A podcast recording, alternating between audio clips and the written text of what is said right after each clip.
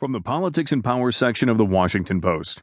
A high stakes dinner appearance. O'Malley running out of opportunities by John Wagner.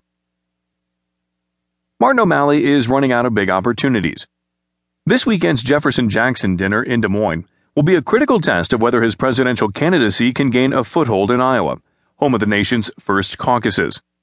The former Maryland governor told reporters this week that he plans to use the high profile Democratic gathering, expected to draw more.